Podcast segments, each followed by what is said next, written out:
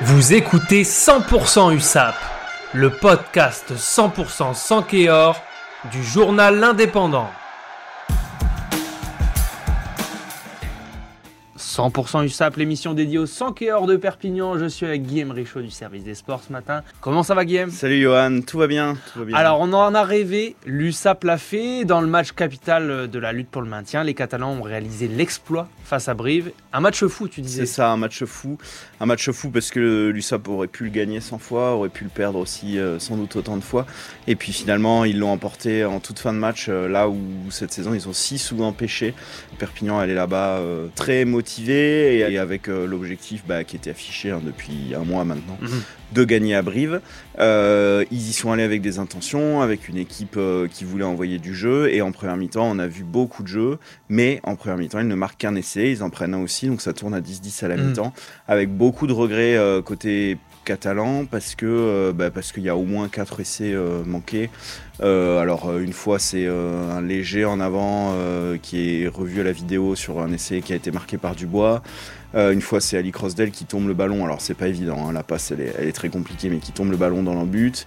Euh, on a McIntyre qui se fait reprendre à 3 mètres de la ligne euh, et qui se fait un peu plaquer sans ballon. Alors, l'arbitre dit rien, mais ça aurait pu faire essai de pénalité. Et puis euh, on a aussi euh, Teder qui à la 40e minute, juste à la mi-temps, arrive pas à aplatir dans l'embut. Hmm. Et euh, franchement, à la pause, on s'est quand même demandé si ils allaient pas cogiter un peu et, sans doute regretter. Parce que Brive, bah Brive y était pas en première mi-temps et puis en deuxième, deuxième mi-temps, ils ont essayé de revenir parce qu'ils ont vu ça, ils ont vu que Perpignan pouvait cogiter et donc ils ont pris 3 points, 6 points, 9 points d'avance sur des pénalités en début de deuxième mi-temps. Et en fait, euh, ben, l'USAP euh, s'est remise à jouer. Elle a un peu cogité peut-être 10 minutes. Et puis après, elle s'est remise à jouer. Elle a repris le ballon. Elle a avancé. Elle a d'abord marqué sur un essai de pénalité qui, cette fois, euh, était flagrant puisque Crossdale va aplatir, enfin va réceptionner une chandelle dans l'embut, il se fait plaquer. enfin, en tout cas, il s'est décalé, on l'empêche de, récupérer le ballon sans, que l'adversaire joue le ballon. Et, derrière, ils ont essayé de, bah, de continuer à avancer. Et ça s'est terminé bah, sur, une action, euh, sur une action assez symbolique puisque ça part du camp catalan, mêlée pour Brive. La mêlée euh, catalane tient, obtient une pénalité, pénalité avec un très long coup de pied qui va dans les 22, euh, dans les 22 de Brive. touche, sur la touche, le, le pack avance. il obtient l'avantage et puis bon le ballon sort et puis c'est Sawelo qui, qui devait pas jouer, qui a remplacé De La Fuente malade au dernier moment et qui, bah, qui casse 4 plaquages et qui va marquer et s'est transformé par Teder et l'USAP gagne 24-22 et alors c'est génial puisque c'est un spectaculaire redressement pour Perpignan parce qu'avec ces deux victoires là euh, on revient bien alors qu'on était au plus mal il y a un mois. C'est ça, ça va vite le rugby. Hein. Euh, il y a 5 matchs, euh, l'USAP avait 5 points d'avance sur Brive. Il y a deux matchs, ils en avaient 7 de retard et puis là avec les deux succès face au Stade français et face, hein. voilà, et face à Brive, euh, égalité puisque Brive a perdu à Bayonne et a perdu là contre Perpignan.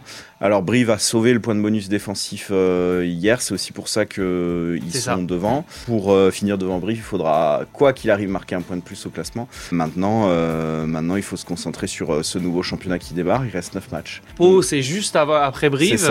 comment ça Alors, se passer Le prochain match c'est Pau. Pau est 12e.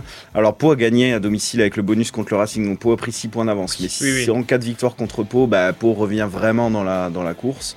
Et puis Pau ira se déplacer à Brive aussi derrière. Donc euh, voilà, c'est quand même une équipe qui, elle aussi, est concernée. Hein. Elle, elle est pas à deux adversaires hein. directs, elle n'est pas à l'abri. Il y a Castres aussi, hein, qui, a, qui a que 6 points d'avance. Alors Castres a un petit avantage, c'est qu'en toute fin de championnat, les trois dernières journées, ils jouent les trois équipes qui sont derrière. Donc, alors, ils se déplacent deux fois, certes, mais bon, Castres, c'est quand même une équipe qui a l'habitude. Euh, c'est quand même une équipe euh, qui était finaliste l'an dernier. Euh, qui souffre un peu cette saison, qui est en saison de transition, mais, euh, mais bon, c'est quand même un, un léger avantage. Et puis Castres à domicile, ils sont énormes. Alors certes à l'extérieur c'est compliqué, euh, mais à domicile ils sont énormes. Euh, et la dernière journée ils accueillent Perpignan. Donc ça serait bien que ce soit pas le match du maintien en tout cas.